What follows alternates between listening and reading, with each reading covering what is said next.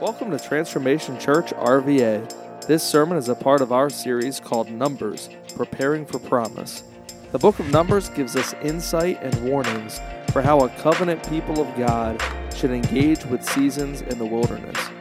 We will see God's sovereign hand at work over the course of this series as He shaped and molded Israel in preparation for the promised land that awaited them. Although Israel endured many trials and tribulations, oftentimes due to their own sin, the Lord's plan of salvation is at work in numbers as he centers his people on himself. The fiery cloud. The tabernacle was set up, and on, on that day the cloud covered it. Then the evening until morning, the cloud over the tabernacle appeared to be a pillar of fire. This was the regular pattern. At night, the cloud changed to the appearance of fire. When the cloud lifted from over the sacred tent, the people of Israel followed it. And whenever the cloud settled, the people of Israel camped. In this way, they traveled at the Lord's command and stopped wherever he told them to. Then they remained where they were as long as they as the cloud stayed over the tabernacle. If the cloud remained over the tabernacle for a long time, the Israelites stayed for a long time, just as the Lord had commanded. Sometimes the cloud would stay over the tabernacle for only a few days, so the people would stay only a few days. Then, at the Lord's command, they would break camp. Sometimes the cloud stayed only overnight and moved on the next morning. But day or night, when the cloud, lifted, the people broke camp and followed whether the cloud stayed above the tabernacle for two days or a month or a year, the people of Israel stayed in camp and did not move on. But as soon as it lifted, they broke camp and moved on. So they camped or traveled at the Lord's command, and they did whatever the Lord told them to through Moses. Bless the word, reading of the word. Praise God. Thank you, Miss Sandra. As I said earlier, we are in week two of our series, um, walking through the book of Numbers. Um, if you were to rewind in your mind to the 1980s, some of you don't want to go back there. I can see it. You don't want to go back to the 80s. Some of you love the 80s. The youth pastor I interned under loved 80s music. I was born in the 80s, and so if if you rewound in your mind to the 1980s, to the back of a station wagon, to the back of what? To the, if you go to the back, well, some of you may not want to remi- rewind to that t- time, but when I took trips with my family, my brother and I's favorite seat was the back of the station wagon, right? Yeah. Why? Because it's got a reverse seat in it. And so you get to make faces at people on the interstate. Get on get into all types of trouble. Some of the kids in here today or watching online have no idea what it's like to ride unbuckled, romping around in the back seat of a station wagon, working the window just Come on, guy, can't you see my little arm wanting the toot from that tractor and trailer? Bugging my parents with, when, when are we going to be there? Because we would take these long five hour trip. Well, it used to be long. It was like an eight hour trip before interstate. Uh, interstates would get you to the, the hills of West Virginia. It was a longer drive that we would go 360, hook on to 460, and out to Roanoke, and then on up into the to the mountains. And that's a long time in the car. That's a long for a kid. And so we got into all types of mischief in the back of that car. And we would ask, when are we going to be there? Because we, we had no orientation of where we were or where we were going. We didn't understand maps. And we, Back then, there was an unfolded map. Of course, my dad didn't need that map. Um, he didn't need that map. And he legitimately didn't. He knew where he was going. He grew up in West Virginia, so he had traveled those roads many times. And it always seemed like a long trip. Some, and uh, my parents were smart. They would do it at night, right? Because oftentimes we would sleep, drive them crazy. Now, if that's what you're picturing as the people of God, the people of Israel traveling in the book of Numbers, you are incorrect. They didn't have cars. They are traveling through trackless wilderness. They're not wandering down a road. They are in the desert. They're in the wilderness. In fact, there's two and a half million of them, and their camp is about 10 square miles.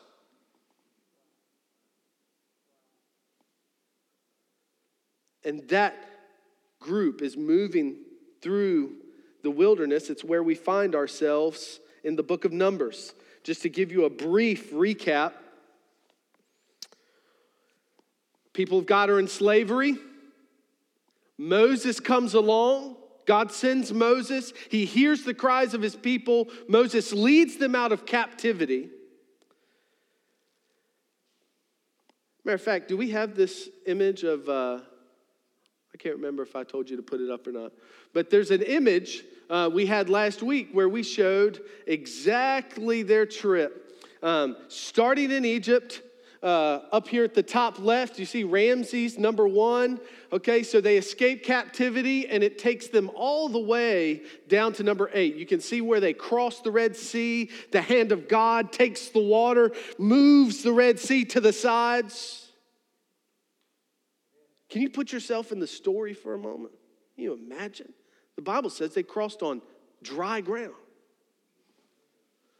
And they come on down through the wilderness takes them about 40 ish days, okay? 40 ish days to get from number one to number eight. And then we find them at the, in the book of Numbers, right at the beginning. We found them last week at Mount Sinai. They, Mount Sinai, they had been there one year. During that year, they had gotten the Ten Commandments. Have you heard the Ten Commandments? Yeah. If you've been in church any amount of time, you've probably heard them. Some of you have memorized them. Some of you have no idea what I'm talking about. And what I'm talking about is when Moses got to Mount Sinai, he went to the top of the mountain where God's presence was and got the rules, the laws, what they should obey. Because they had been in captivity for 400. Everybody say 400 so follow me in the story. So they get 10 commandments, they get all types of laws and ceremonies that and what it means to be a holy people. What does it mean to be a separate people, a people around the presence of God? A life outside of slavery. Follow me for 2 seconds. It took them 40-ish days to get from Egypt to Mount Sinai. And now God is preparing them for a journey through the book of Numbers in the wilderness. And it's going to take them 40 years to get from Mount Sinai to the promised land. It took 40 days to get Israel out of Egypt. It took 40 years to get Egypt out of Israel. 40 years. Chapters 1 through 4 is what we covered last week. Um, if you weren't here, I encourage you to go listen to it. But chapters 1 through 4 is what we covered last week. And they took a census. Uh, they had 12 tribes of the people of God. Um, is that image up here too? Uh, of, uh, let's go to the people camped out. I want people to see that. So they get take a census of everyone. We take a census of everyone. And, and they organize into tribes and clans and families. And all of those tribes and clans and families, all these people, two and a half million of them, are organized into camps and how they are supposed to travel. And the center, everybody say center, the center point of their camp and the center point of their travel, God ordains to be his presence. God demanded to be central in the lives of his people. And that's what we talked about last week. We said that God demands to be the center of your life, not a seventh of it, just not just Sunday, not just your morning prayer and evening as you pass out prayer, but every second, every minute, every hour, he wants to be the center. He wants to be the center of your families. He wants to be the center at your workplace. You think that your job is meaningless? No. God has placed you right where you're at and wants to be the center of what you do at work. He wants to be the center of your extracurriculars. Hey, hear me, hear this pastor. Your extracurricular shouldn't be the center.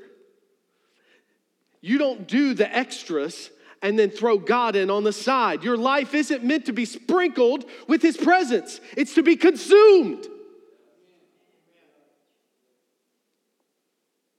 But some of us are too busy. Other things have become, He wants to be the hub that, that the wheel revolves around.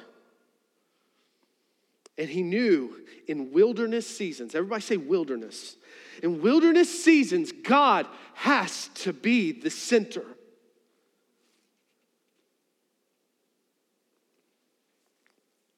He sets them apart. He sets apart the Levites, demands centrality in the life of the believer. And then we're in chapter 9 today. So let me catch you up to where we went. Chapters 5 and 6 uh, deal with purity marital faithfulness, and the Nazarite vow. I could go into those. Uh, if you want to read them, I encourage you to. Um, but basically, he's just trying to make sure his people remain pure.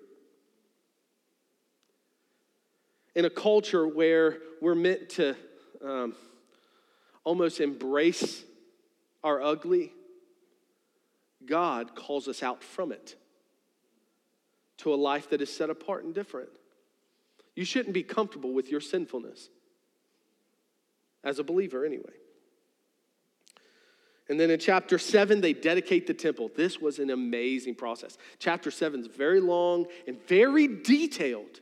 And they offer some offerings to dedicate the tabernacle. Where's the tabernacle? Right there. Ooh. Tajay's good. He's on it this morning. Presence of God was here.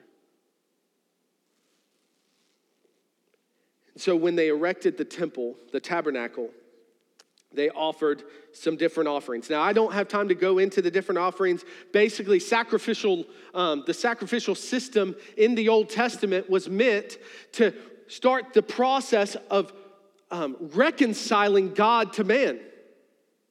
And there were five different types of sacrifices a burnt offering, uh, a grain offering, a peace offering, a sin offering, a guilt offering. You can learn about those in Leviticus 1 through 5. We don't have time today.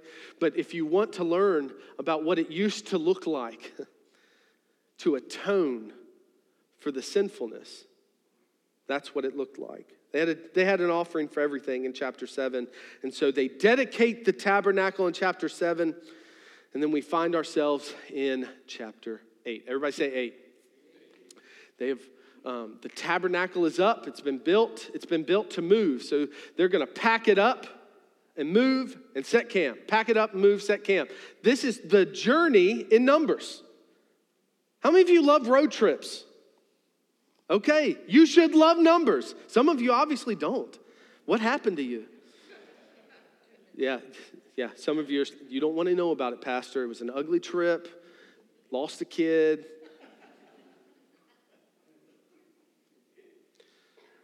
My dad, we used to go across this bridge, and this has nothing to do with this, but I think you'll enjoy it.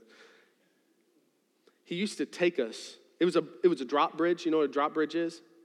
So it drops out so boats can go through. He used to um, we used to take this trip out to Jamestown, and the Benjamin Harrison Bridge um, is a drop bridge. It's over in Hopewell. And so when we would take this trip to go out to, the, to ride the ferry, uh, my dad, when we would get caught on the bridge, the bridge had dropped out so boats could go through, big red light. Of course, uh, traffic's lined up. Um, he would take us by our belt loops and hang us over the side of the bridge.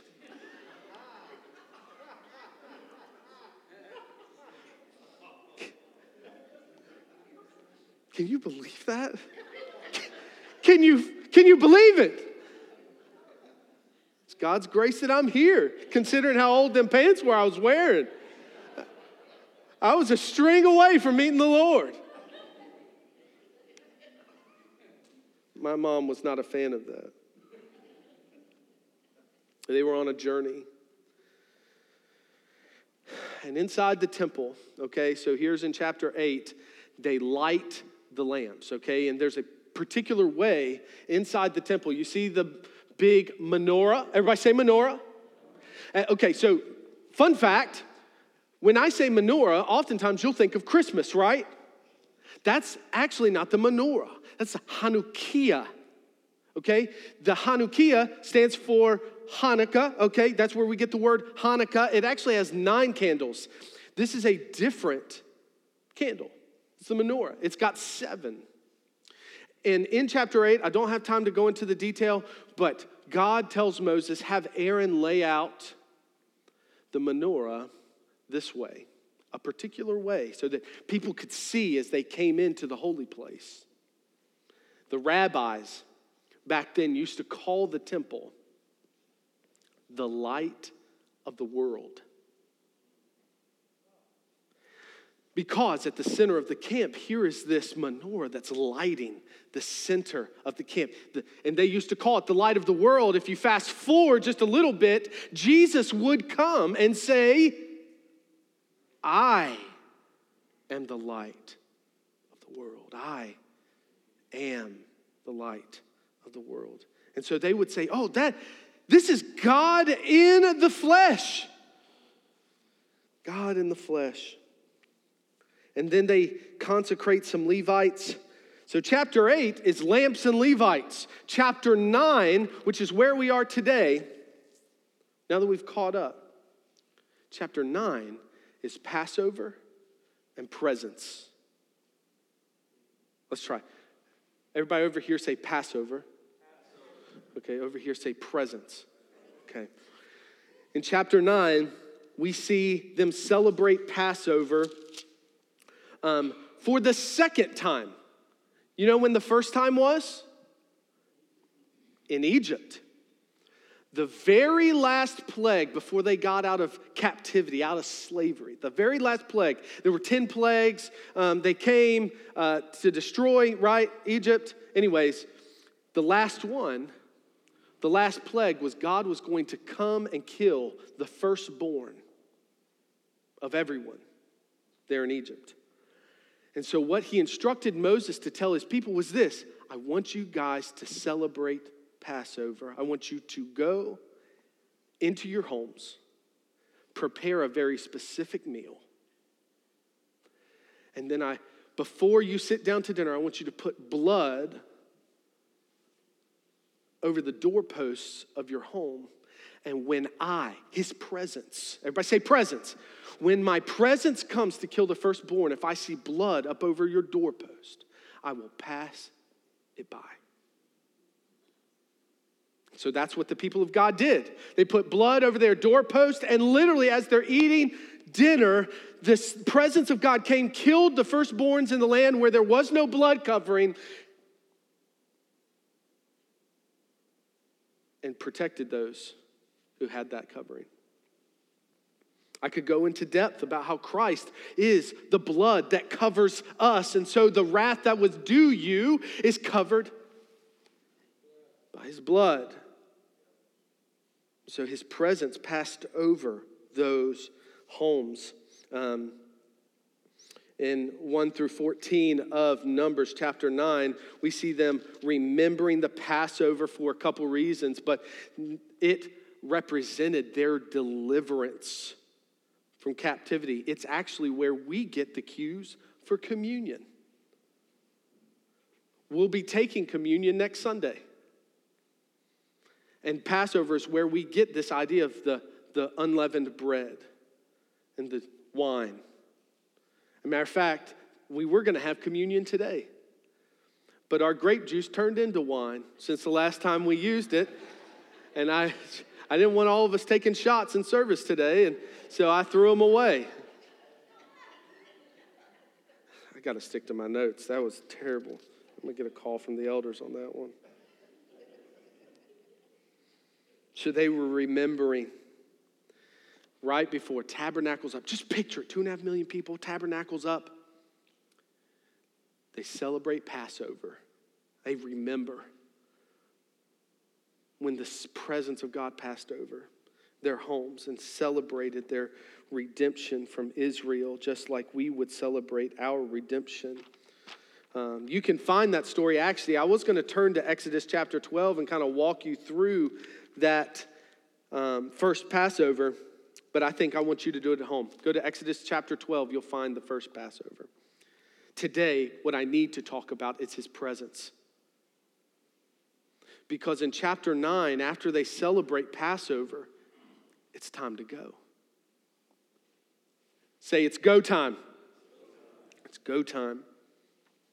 We see God's presence in Genesis as it covers the face of the deep. We see his um, presence at the Red Sea when he splits the waters. We see his presence at the Passover. His presence is covering the scripture. And now his presence is the center, it is the pivot point of his people. God's presence is everything. God's presence is enough. God's presence is sufficient, and I want to talk about that for just a moment. I've got three things for you about God's presence being sufficient. Um, the first thing we see here in the text is in, in, in verse 15. It says, On the day the tabernacle was set up, the cloud covered it. But from evening until morning, the cloud over the tabernacle looked like a pillar of fire. This was the regular routine at night. And uh, regular routine. At night, the cloud covered the tabernacle, had the appearance of fire. We see from the very moment they set up the tabernacle that God's presence, number one, his presence is with his people. Do you hear repetition in my voice today? Do you hear repetition in the sermon? God's presence isn't fictitious. God's presence isn't just something we read about. God's presence is something that is real. And in fact, in the scripture here, um, to go around the block here, this is what they called this cloud that lifted from the temple was called the Shekinah glory. Uh, we don't really get that until the Aramaic writings. It's actually not in the Hebrew. Um, when the it, people of Israel got sent out and exiled, uh, as generations went on, they had to convert from Hebrew language to Aramaic. And in the Aramaic language, which is what Jesus taught, um, this word Shekinah came about.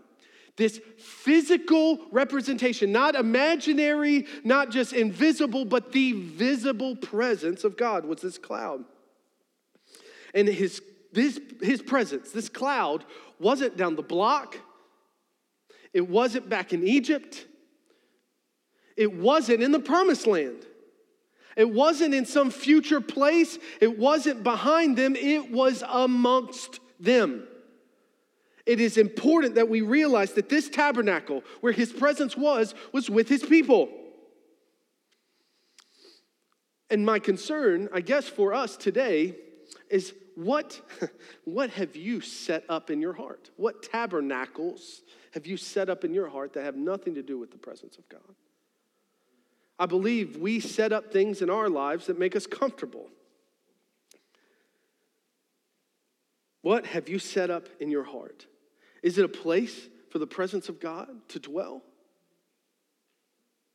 Or is it a place for your own comfort and your own choosing? Most of us would rather just live lives that keep God in His arena, and I just bring Him in when I feel it's necessary. No, the design is this His presence is to be with His people. What did we call Jesus, right?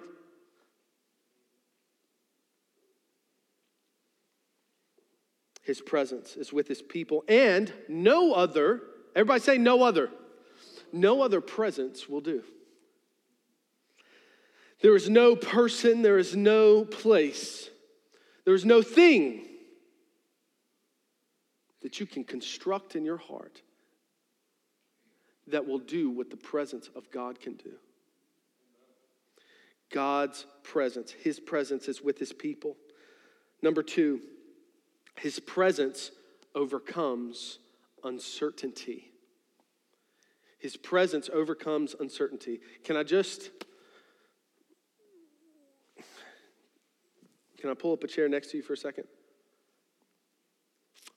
How many of you know the feeling of uncertainty? Now, there's different levels of uncertainty. There's different levels. There's the type of uncertainty when Woody Jones calls you to go do a job. That's one level of uncertainty. He has landed me in more places of uncertainty. Hey, Carl, you want to make a couple hundred dollars? Yeah, sure. Meet me over here. And we just end up in the, it's like the Bermuda Triangle every time me and Woody Jones go out somewhere. Can any more weird things happen? There's that type of uncertainty, but I'm, I'm talking about a different type of uncertainty. I'm talking about the type of uncertainty where you've got to take a step, you've got to make a move, you've got to make a decision. And you don't, and it's it's life altering, and you don't know where to step. You don't know which where which place to go, what decision to make. When the diagnosis isn't in your favor. Think about the people of Israel here. They've been enslaved for 400 years. They don't know what it's like to, they, they couldn't take off for the weekend and take a two week vacation to Bermuda. No. They weren't flying to Cancun on the weekends when their slave work was over with. They have been enslaved in one place for 400 years. They don't know what it is to operate outside of that. So now Moses and the Spirit of God have drugged them out of everything they know to a place they know nothing. They know nothing. They don't know where they're going. They didn't have GPS. They didn't whip out their phone and say, hey, let me just pull this up on Google Maps.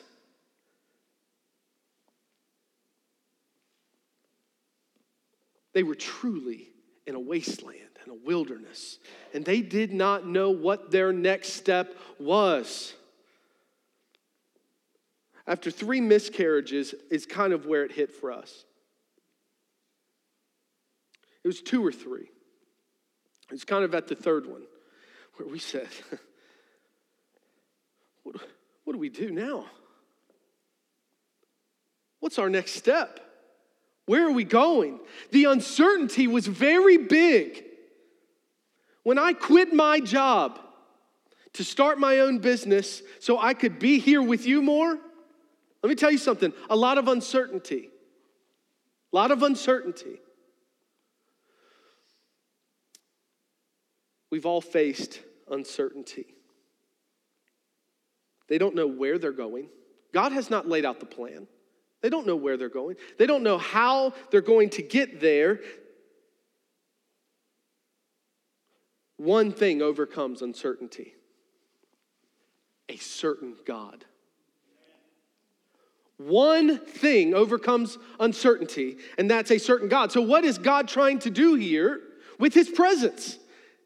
His presence is with his people, but his presence is also going to overcome every uncertainty. not family, not friends, not enough. I've tried to cure uncertainty with lots of different things. And there are lots of things they probably could have tried to cure uncertainty.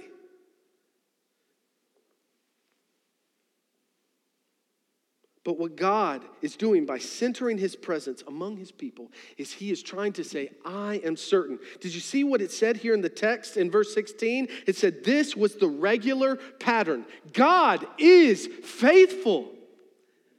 God does what God does on a regular basis with no variation.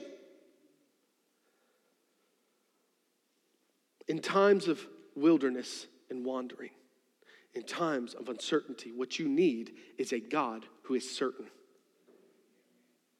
That's what I need today. Can I tell you that's what I need today? Not tomorrow. I need it today. You need it today. It's enough. God's presence is sufficient. And then, number three, his presence is necessary. His presence is with his people. His presence overcomes uncertainty. And his presence is a necessity. It is necessary. If you look at this text, all you see is if you move, I'm going to move. If you stay, I'm going to stay. If you go, I am going with you. I'm going at your pace. Look at what the text says. In verse 17, whenever the cloud lifted from over the sacred tent, the people of Israel would break camp and follow it. And wherever the cloud settled, the people would set up camp. In verse 18, they traveled and camped at the Lord's command. Wherever they told them to go, they remained at the camp as long as the cloud remained. Do you see a rhythm here? Sometimes the cloud would stay a few days, so they would stay a few days. Sometimes, if the cloud moved every day, sometimes it would stay a night, and they would just stay a night. For them to navigate a wilderness that they knew nothing about, it was a necessity. His presence was the guiding necessity.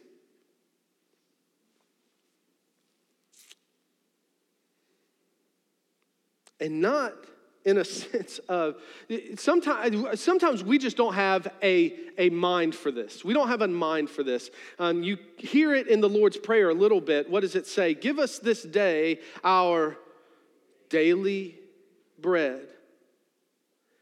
And the whole story of numbers as they're wandering in the desert.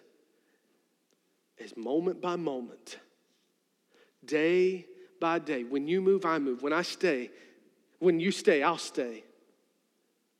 It's this day by day, moment by moment living, which is why his presence is a necessity. Some of us today consider his presence mm, we treat it as optional. I only need his presence when things are going wrong or when I'm lost. I only need his presence when things are on fire. That's when I need him. Let me tell you something, saints. I need him every moment. There's an old song that says, I can't even walk. Oh, I can't even walk without him holding my hand. I can't do it by myself. They couldn't do it by themselves. You can't do it by yourself. Hear me today. Hear the word of the Lord today. You need his presence. If I've ever seen a time when people need his presence, they need it today, right now, in this moment. Don't wait until things are crumbling around you. Make a rhythm of diving and just surrounding yourself with his presence. Oh, I need him today. We should have a moment by moment dependence on the presence of the Lord. I need it to be central and in my midst. I need it to overcome my uncertainty. I need it right now. I'm afraid there are some Christians, or people at least that call themselves Christians, that feel like you have no need for the presence of the Lord. I'm telling you today, you need it. And if you're at a place, can I address you for a second? If you're at a place where you say, No, everything's good, I don't, I don't need to check in with the Lord on a regular basis, I don't need His presence in my life, well, you have fooled yourself. I would be terrified to be in your place. In fact, the closer I get to the Lord, the more I realize I cannot live life without Him. Here's the powerful piece. You ready? God's presence wasn't just these things here in chapter 9. God's presence is for today. If you skip forward to the cross, go back to that picture of the, the inside of the temple. If you go back to this picture of the temple, what you'll see is there's the outer court here, and then you have the holy place where you see that candelabra, and then you see a big cloth veil, and then the Ark of the Covenant right inside where they kept the Ten Commandments. And that's where the presence of God would actually lift right out of that Holy of Holies, is what they would call it, in cloud form by day and fire form by night. And as long as it was up, they were following it. They, would go, they were going. And when it stopped and came back down, they would stop and set up camp. When Jesus Christ died on the cross, the Bible tells us that that veil, that blue veil between the holy place that separated God's presence, where his presence resided, that veil was torn, the Bible says, right down the middle. It was torn right down the middle, and his presence was now to indwell, everybody say indwell, indwell his people. His presence was meant to indwell his people. If you go to Second Corinthians 6:16, 6, what you'll see is it says, "Or what agreement has the temple of God with idols? For we are the temple of the living God. Just as God said, I will dwell in them and walk among them, and I will dwell and I will be their God, and they shall be my people. Ezekiel 36 27, I will put my spirit within you and cause you to walk in my statutes, and you will be careful to observe my ordinances. Romans 8 11, and the band can come up if you guys like. But if the spirit of him who raised Jesus from the dead dwells in you, he who raised Christ Jesus from the dead will also give life to your mortal bodies through his spirit. Watch it, who dwells in you. I love this one, John 16, 13. But when he, the Spirit of truth comes, he will guide you into all truth. Everybody say, guide. For he will not speak on his own initiative, but whatever he hears, he will speak, and he will disclose to you what is to come. What are you saying, preacher? What are you saying? Here's what I'm saying the same presence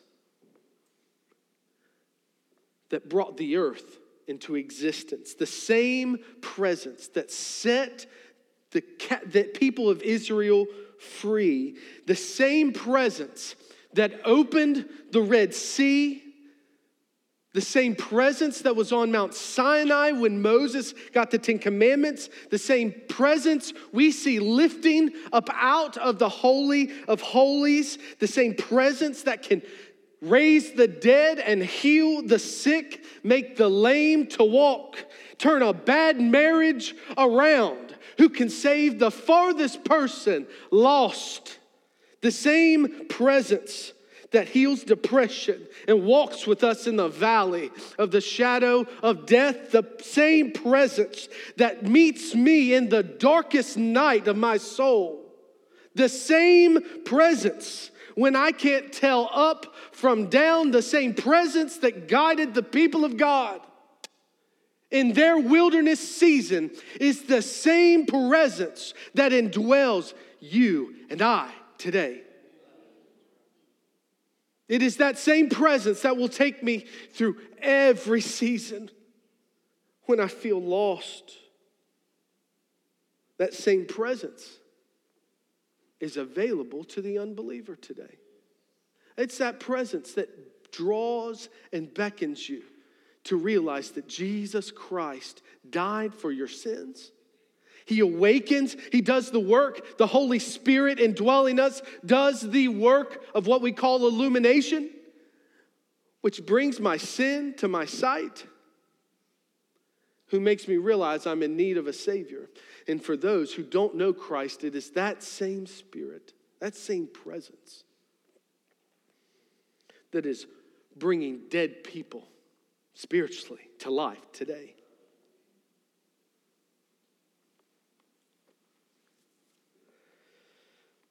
I got a text message yesterday, and just crushed me. Crushed. Have you, have you ever gotten one of those messages? And you thought, what's next? Right? You ever had one of those seasons? I, will be honest with you, I've been having one of those seasons. Been having one of those seasons where it just seems like it's there's a lot of uncertainty. I got a text, one of our um, one of our friends that attends here, Brother Jody. Um, he was diagnosed with cancer. He's here today. Diagnosed with cancer. Uh, originally in the esophagus. And I got a text yesterday saying they didn't get a good report. You ever gotten that report? And I, I remember last night we had put the kids to bed. And I said, What? What do you do? What do you do with that type of uncertainty?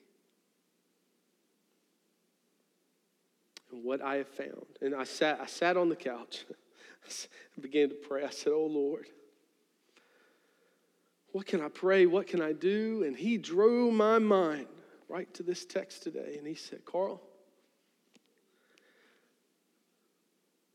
there's one certain thing. There's one certain thing. And there's one cure for uncertainty, and that is my presence. So we're going to pray for Jody today. We're going to stretch our hands towards him, and we're going to ask the presence of God to surround him, to fill his body, and to heal him. My question to you is this Where do you need God's presence? Because we can pray about that too. If, if you have a situation this morning as we get ready to pray, if you have a situation, you just say, Man, I just need the presence of the Lord this morning. I need his presence. Yeah, that's it. Look, look around the room. Look at the needs. As the band begins to play, I just, I just want you guys to go before the throne of God with me and beseech him for his presence and say, Lord, make me a sanctuary.